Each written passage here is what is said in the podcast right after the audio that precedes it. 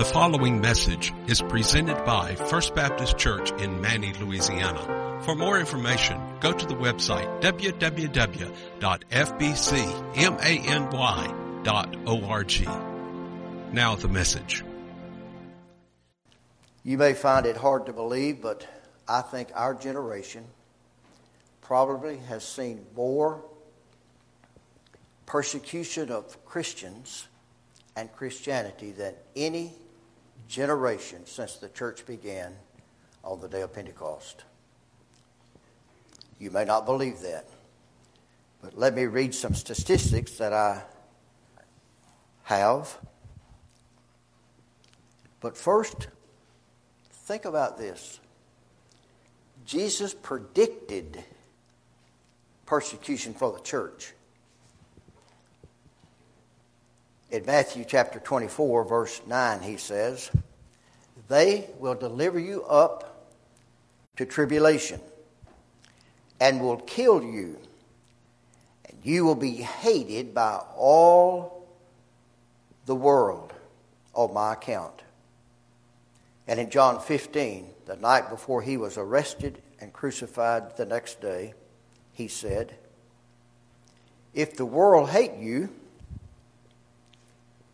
if you were of the world, the world would love you because it loves its own. But because you are not of the world, but I have chosen you out of the world, therefore the world will hate you.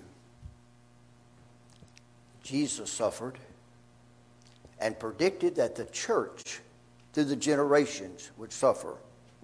The Apostle Paul not only experienced many kinds of difficulties and persecution, he wrote in 2 Timothy chapter 3, listen to this, realize this, that in the last days difficult times will come. Then he said, All who desire to live godly will be persecuted. The end of the great chapter on faith in Hebrews chapter 11 ends with this paragraph. After talking about many, many, many wonderful followers of God, the writer of the book of Hebrews says others were tortured, not accepting deliverance, that they might obtain a better resurrection. Still others had trials of mocking and scourging, yes, and of chains and imprisonment. Listen to this. They were stoned they were sawn in two. They were tempted. They were slain with a sword. They wandered about in sheepskins and goatskins, being destitute, afflicted, tormented, of whom the world was not worthy. They wandered in deserts and mountains, in dens and in caves of the earth. What the Bible says has come true. And for many in the world today, they walk through many kinds of persecution. There is a group of people called the Open Door International, and in their statistics this week, I found that last year, 2022, are you listening? 360 million Christians live in areas of high persecution. 360 million. 5,621 Christians were murdered last year for their faith. 2,110 churches were burned and attacked last year. 5,259 Christians were arrested or abducted in America, Pew Research printed this week that Christians in America are, are being decreased. In fact, less than half of Americans by the year 2070 will consider themselves Christians. Did you hear that? Less than half of Americans will claim to be Christians by the year 2070, and that compares listen to this 64% of Americans last year claimed to be Christians, and in 1976, 91% of Americans believed and said they were Christians. I get an email almost every day from Jay Sekulow, who is a lawyer for the American Center for Law and Justice. Do you get his emails or his information? I want to read what he says this week. Not 50 years ago, this week, yesterday.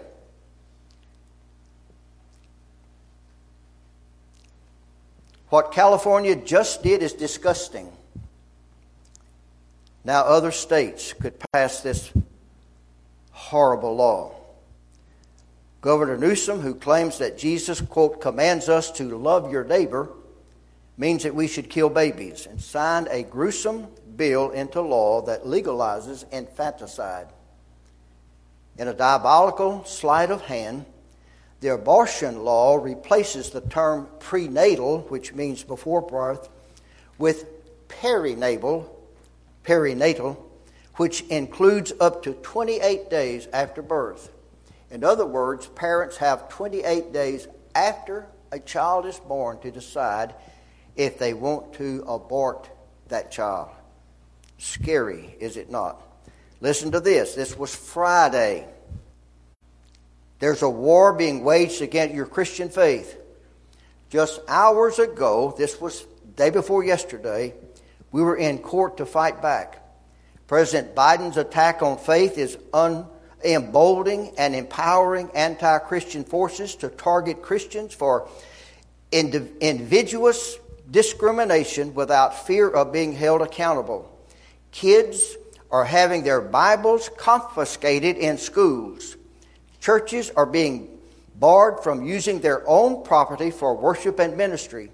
A government agency even banned a realtor from including, quote, Jesus loves you in her personal email signature.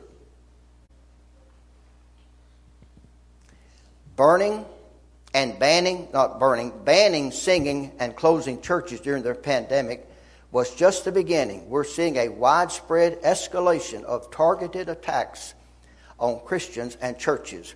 I could go on.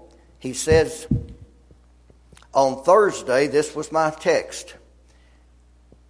Planned Parenthood has been feverishly filing lawsuits trying to strike down abortion bans at state Supreme Courts. In Florida, the court has just allowed an abortion ban to remain in place as it hears the case. Pro abortion terrorists have been violently attacking pro life centers. We have been demanding that federal law enforcement agencies investigate and prosecute these criminals. There's more in that same email. Listen to this. This happened on Tuesday of this week. Religious liberty is under attack like nothing we've seen in years. Local governments are trying to force out Christian organizations, treating churches completely differently than any other group. They are literally banning churches and their ministries from entire towns. This discrimination is outrageous and unconstitutional. Just yesterday, which would mean last Monday, we presented oral arguments in the 11th Circuit Court of Appeals in a case where a Christian ministry has been banned from using its own property. In fact, the county revoked its permit after the church ministry began operating.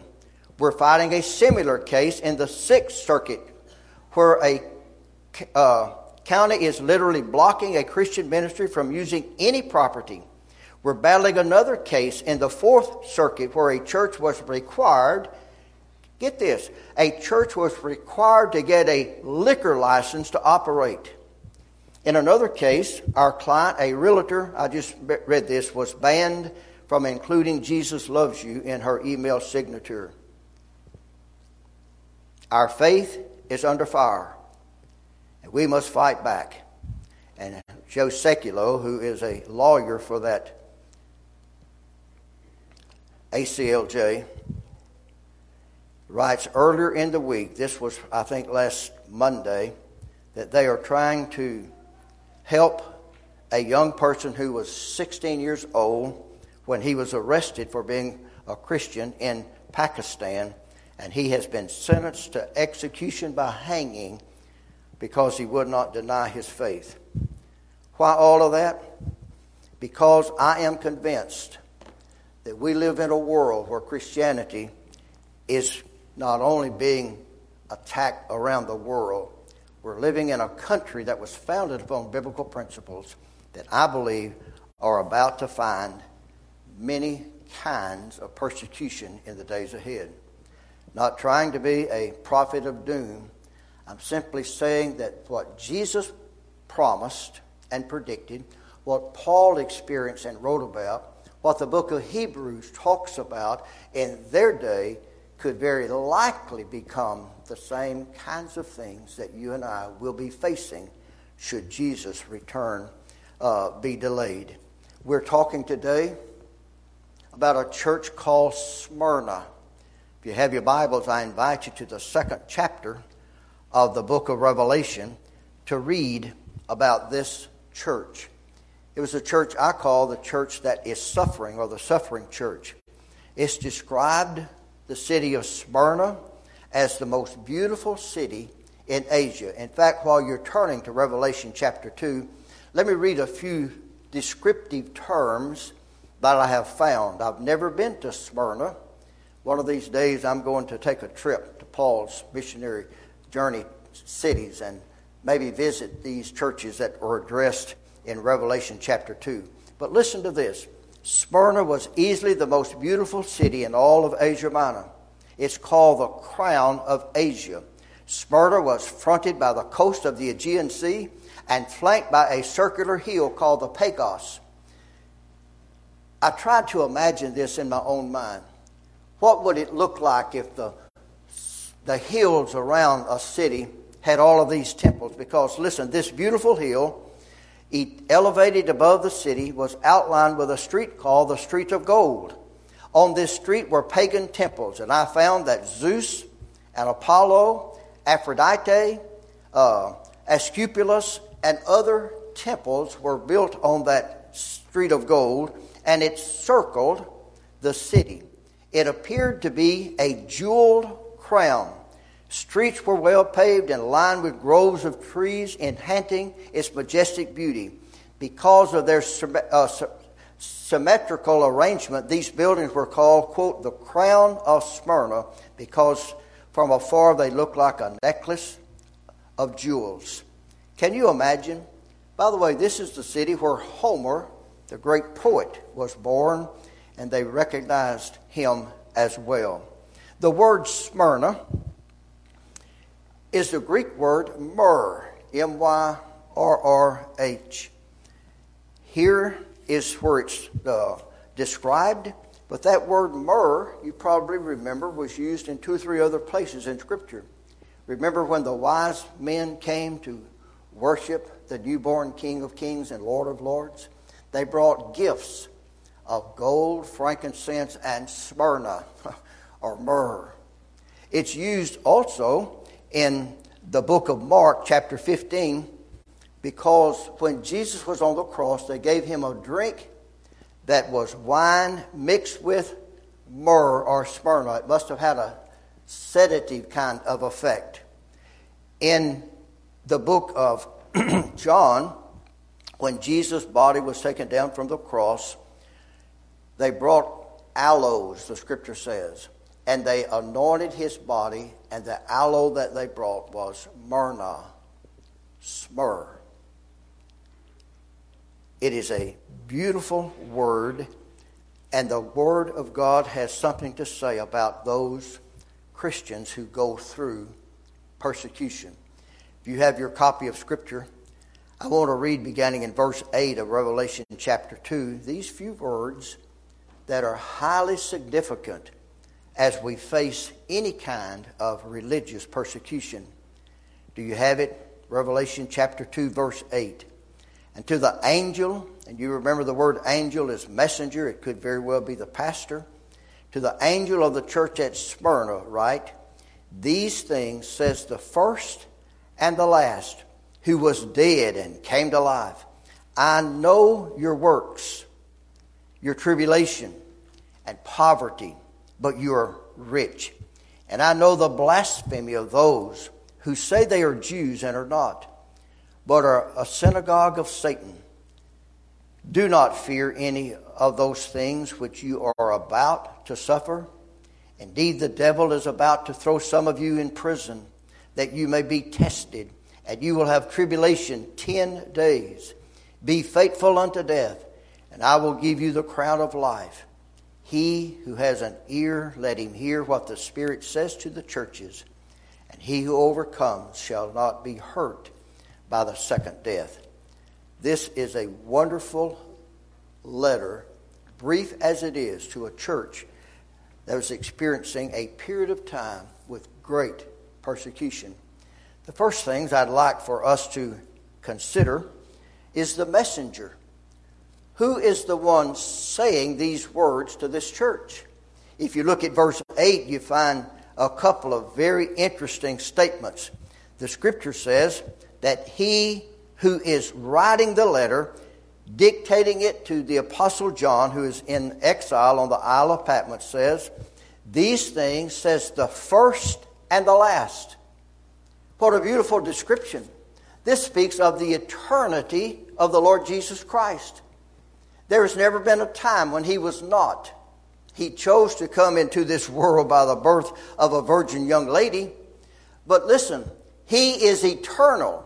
When you read the first chapter of God of John's gospel, you read in the beginning by the word the word "the" is not there. In beginning was the word, and the word was with God, and the word was God.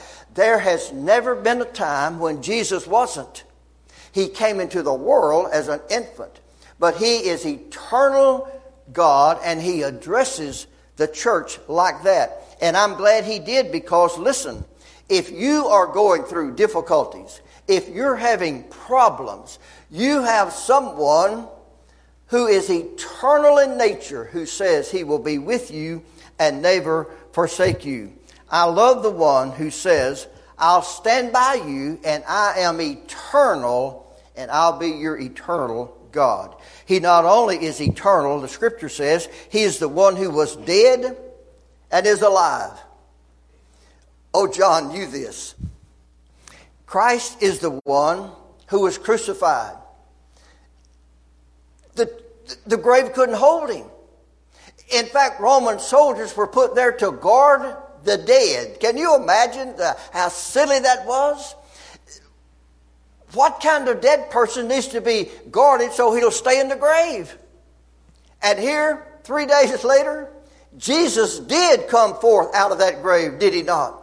And when he addresses the church like that, I think he's saying, and John must have remembered, yes, I experienced the most horrible death and persecution you can imagine, but I'm alive. I was dead, but I'm now alive. And I can just think of John, the old apostle. He's probably in his 90s. And as he's taking this dictation, he's thinking, yes, I was there when he was arrested. I was there when he was scourged. I saw the crown of thorns pressed upon his brow. I saw him take the crossbeam and work his way through the Via Dolorosa, and I was there at the site of execution where they nailed his hands and his feet and raised him up between heaven and earth. I was there when I heard him say, Father, forgive them, for they know not what they do. I was close enough, I'm sure John was saying, that I heard him say to a thief who was dying on the cross, Today you'll be with me in paradise. Oh, John must have remembered that he was called to stand with Mary at the foot of the cross and heard Jesus say, John, take care of my mother. And mother, you go live with John. I'm sure it brought back memories of the one who was dead. But that's not all John remembered. He remembered women coming. Can you imagine women coming and saying, We went to the tomb and he's not there, he's alive. And Peter and John began to run to the tomb and Peter was slow, but John was fast and he ran in front of Peter and got to the tomb first and went in. And this same John saw the empty tomb where Jesus had been laid just on Friday afternoon.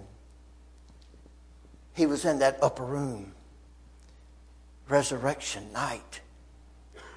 The doors were barred for fear of the Jews, the scripture says. And all of a sudden, everything changed. For Jesus came into that room without the door being open or the window cracked. And he spoke to them and said, Peace, peace. Don't you know John had a a worship service on the Isle of Patmos when he hears the word of the messenger saying, I am eternal, the first, the Alpha, and the last, the Omega. I am the one who was dead and is now alive. And I've got a message for the church. That's the messenger. Just listen because he has something to say to the church.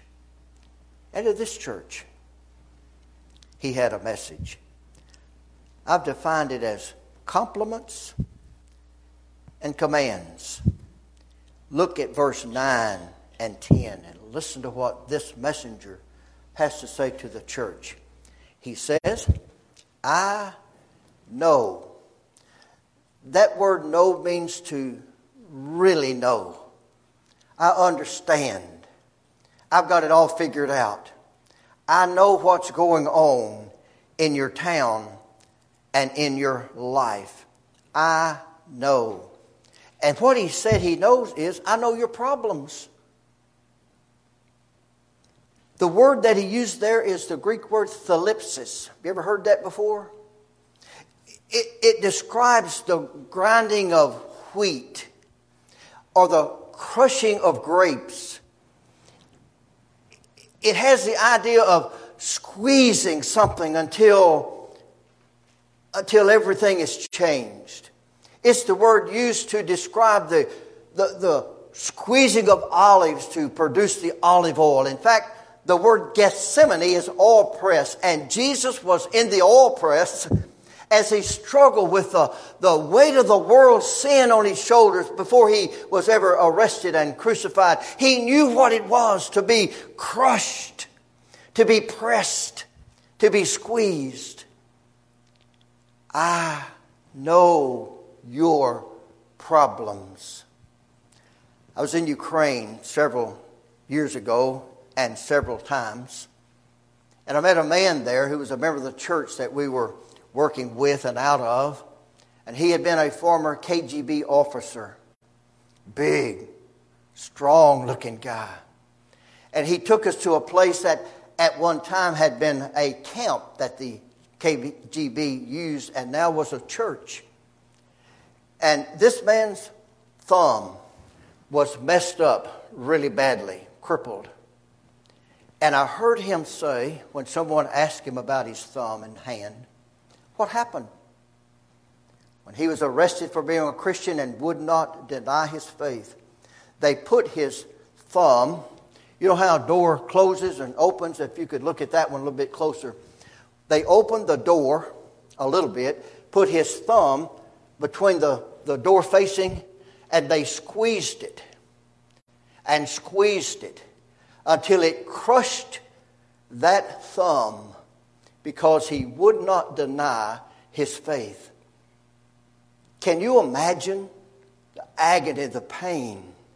That's the word Jesus used here. I know your thalipsis. I know the crushing. I know the grinding.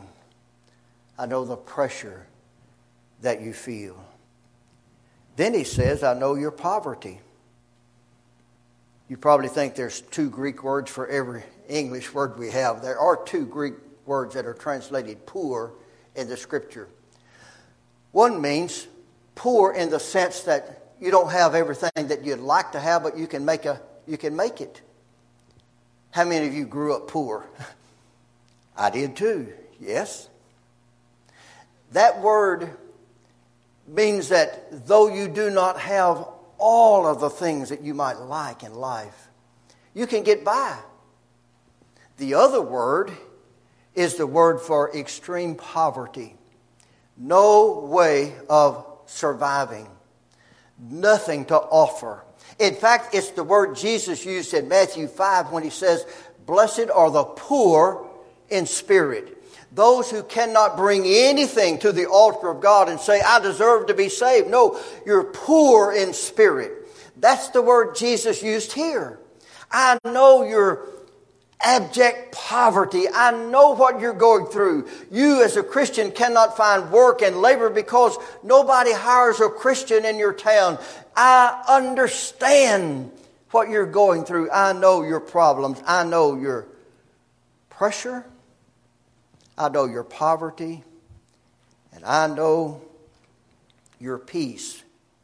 Because the peace comes because they lived out their faith in the midst of all the persecution that they were going through. You're going to survive.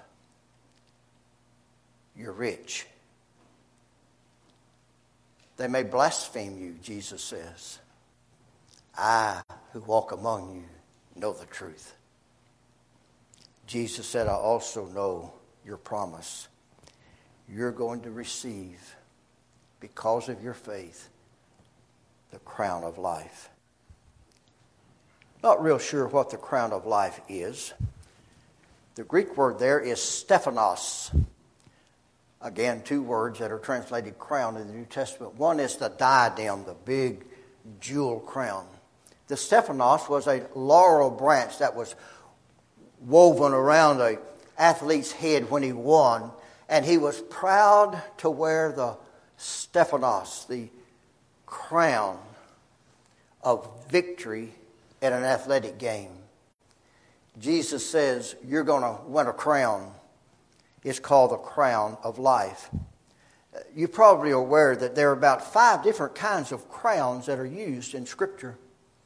There's the crown of righteousness that Second Peter talks about, or excuse me, Second Timothy. The crown of righteousness. There's a crown of rejoicing that Paul talks about, like the soul winner's crown. When you accept Christ as Savior and someone has helped you find the Lord Jesus Christ, you become like a crown of rejoicing. That's what Paul said. You are my crown because you have accepted Christ as Savior. There's a crown of life that James talks about. Those who are able to overcome temptation and be successful in the face of temptation, a crown that James 1:12 talks about, crown of life, an incorruptible crown. 1 Corinthians 9 uh, 25 says that crown is given to those who persevere. The crown of life here is the martyr's crown. And Jesus says you're going to earn the martyr's crown because of what you're going through. I got to thinking, what kind of crown will you have? What would you do with a crown when the Lord calls you home? You can have a pastor's crown, which is to share the Word of God and to encourage. The Word of God says in Revelation chapter 4 that when we receive our crowns, when we meet the Lord face to face, we're going to march through heaven and just prance around and say, Boy, look at what I have won. No. What do you do with the crowns that you've earned in life? The scripture says you cast those crowns at the feet of Jesus, which is a testimony of your life. What God has blessed you with, you have taken and used it to glorify Him in your life and encourage others. And what you're going to do with that crown is, oh, you're going to say, Lord, thank you for the privilege of knowing you as Savior and being able to serve you in some way in my life. And I lay this crown at your feet as a gift of my life. May be embarrassing for some of us to go to heaven and not have earned any crown to lay at his feet. But it's not too late. You can earn the crowns. That's what Jesus says, and he compliments them by saying, I know what you're going through, but you're going to survive. Then he gives some commands. Verse 10. By the way, this is one of the only churches of the seven that did not have a criticism. What a wonderful message that is that God understands who we are and, and He looks intently at the church and He doesn't have anything to say negative about them. They are going through some stuff. But what He says is, as a command, I want you to remain faithful. What, what He means by that? I would think he would be faithful to Jesus. Whatever comes, don't quit being faithful to the Lord. It could mean faithful to the doctrine of the gospel. It could mean being faithful to share what you know, to tell somebody else about this wonderful Savior that we have in Christ. It may be faithful to witness to what God wants us to be and to do. Whatever it means, Jesus says, be faithful until the end. Don't quit. Don't give up. Whatever the circumstances of life are, even to the point of persecution and death, don't quit. And then he says, receive your reward, the crown of life. I mentioned to you this word Stephanos is simply a laurel wreath that was plaited and placed around the head of an athletic winner. But it means so much more. It means that you have won in the race of life, whatever the circumstances might have been. And there will be no fear of the second death because of what God has promised. Are there some consequences? Yes, without criticism. Jesus says, You will suffer 10 days. I'm of the opinion that there were 10 periods of persecution for the church. 10 Roman emperors that led in trying to annihilate the Christian faith. Began with Nero, remember? when he had Rome basically burned down and people were upset because of all of the things that had been lost in that great fire about 63 AD, he blamed the Christians and began a persecution that we would have difficulty believing. But not only he, Diocletian, and others who were emperors of Rome, led in trying to do everything they could to stamp out this, this group called Christians. They did horrible things.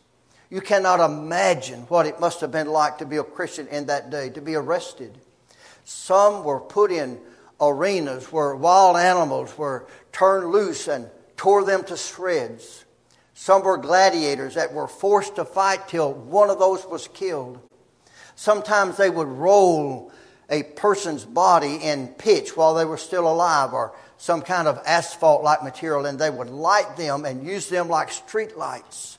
Can you imagine what it was like to have put on wool or, or, or animal skins and be turned loose with a pack of wild dogs and, and to be torn apart? That's the kind of persecution that Jesus says is going to happen. You will suffer 10 days.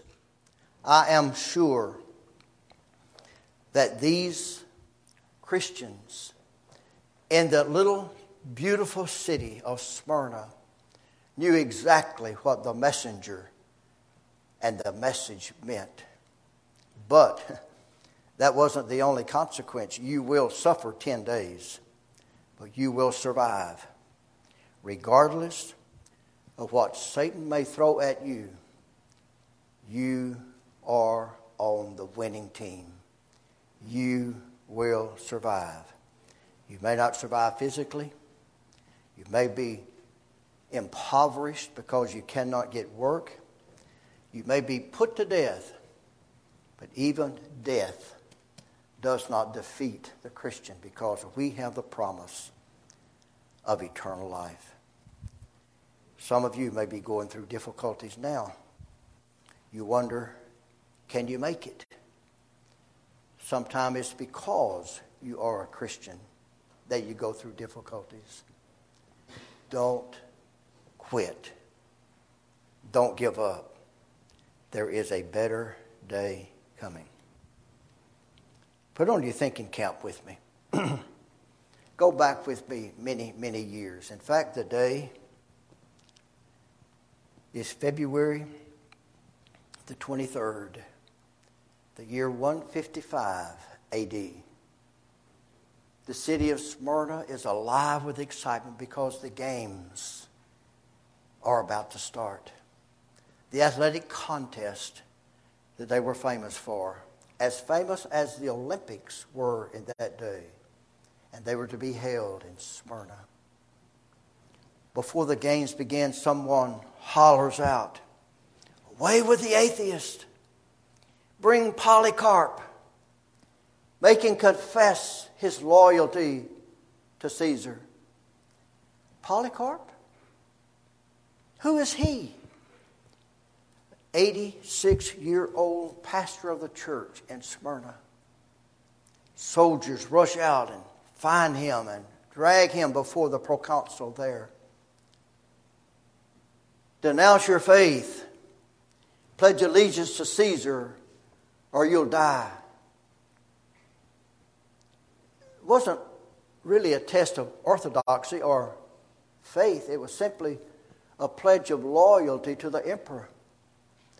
What was involved was very simple. You take a pinch of incense and put it in a flame, and you would say just two words. In English, three Caesar is Lord. Kaiseros Kurios. It didn't mean that you worship the emperor, it simply meant that you were pledging loyalty to him. But listen to the words Caesar is Lord. Not for the Christian, Christ is Lord. And rather than saying Kaiseros Kurios, the Christian would say Christos Kurios. Christ is Lord. They begged the old man, 86 years old, please just say it. I have been serving the Lord these 86 years. He has never, ever forsaken me. How can I forsake him? They brought the wood put it around his feet. Denounce your faith. Pledge your loyalty to the Caesar, or we'll burn you at the stake. He could not. They lit the flames. The old 86 year old pastor died giving testimony to the Lord Jesus Christ who loved him and saved him. I don't know if you will ever have to do something like that. It's possible. Bibles are being confiscated. You live in a community now where it's difficult even for, for the Gideons to place Bibles in the hands of children in school. How many times have you been to a football game in the last few years where somebody led in prayer? Can you pray in public in school? Can you take a Bible and put it on your desk if you're a teacher? Our world is rapidly coming to the place where we're going to experience, I'm afraid, in America, what Christians around the world have been experiencing in the last generation. If you stood before someone who said, if you don't deny your faith, we're going to kill you, what would you do? We're going to kill your wife, your children. Would you remain faithful? Will you stand for Christ in the hour of persecution? The church at Smyrna did, and the Lord blessed them and said, You're going to eat, you're going to enter, you're going to enjoy heaven forever because of your faithfulness and my provision. What an awesome God we have. Bow with me as we pray. Maybe you're here today and you're going through some of that persecution. Maybe you're having a difficult time. It may very well be that this message was not only for the church at Smyrna, it's also for you. Could I encourage you to be faithful? Don't give up. Keep on keeping on. And if by any chance you've never trusted Jesus as your personal Lord and Savior, would this be a good time to do that? Or maybe you've not been faithful in the past and it's time to really get serious about your relationship with God and His church. Maybe today is that day when you speak a word of commitment to the Lord. If I or we can help you, we'll be here to greet you as you make your decision for Christ. Father, I thank you so much for the faithful Christians in Smyrna. What a word of encouragement they bring to us. Oh, help us never, never to back down from an opportunity of sharing the goodness of God and His grace in our life. May we be as faithful as old Polycarp was when threatened with and actually burned at the stake, could not and would not deny his faith in you. May we at work at home, at play, wherever we are, stand up for Jesus, I pray in his name.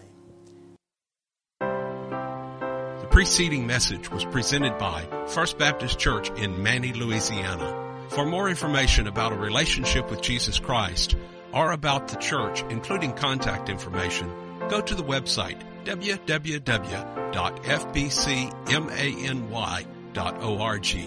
Thank you for listening and may God bless you.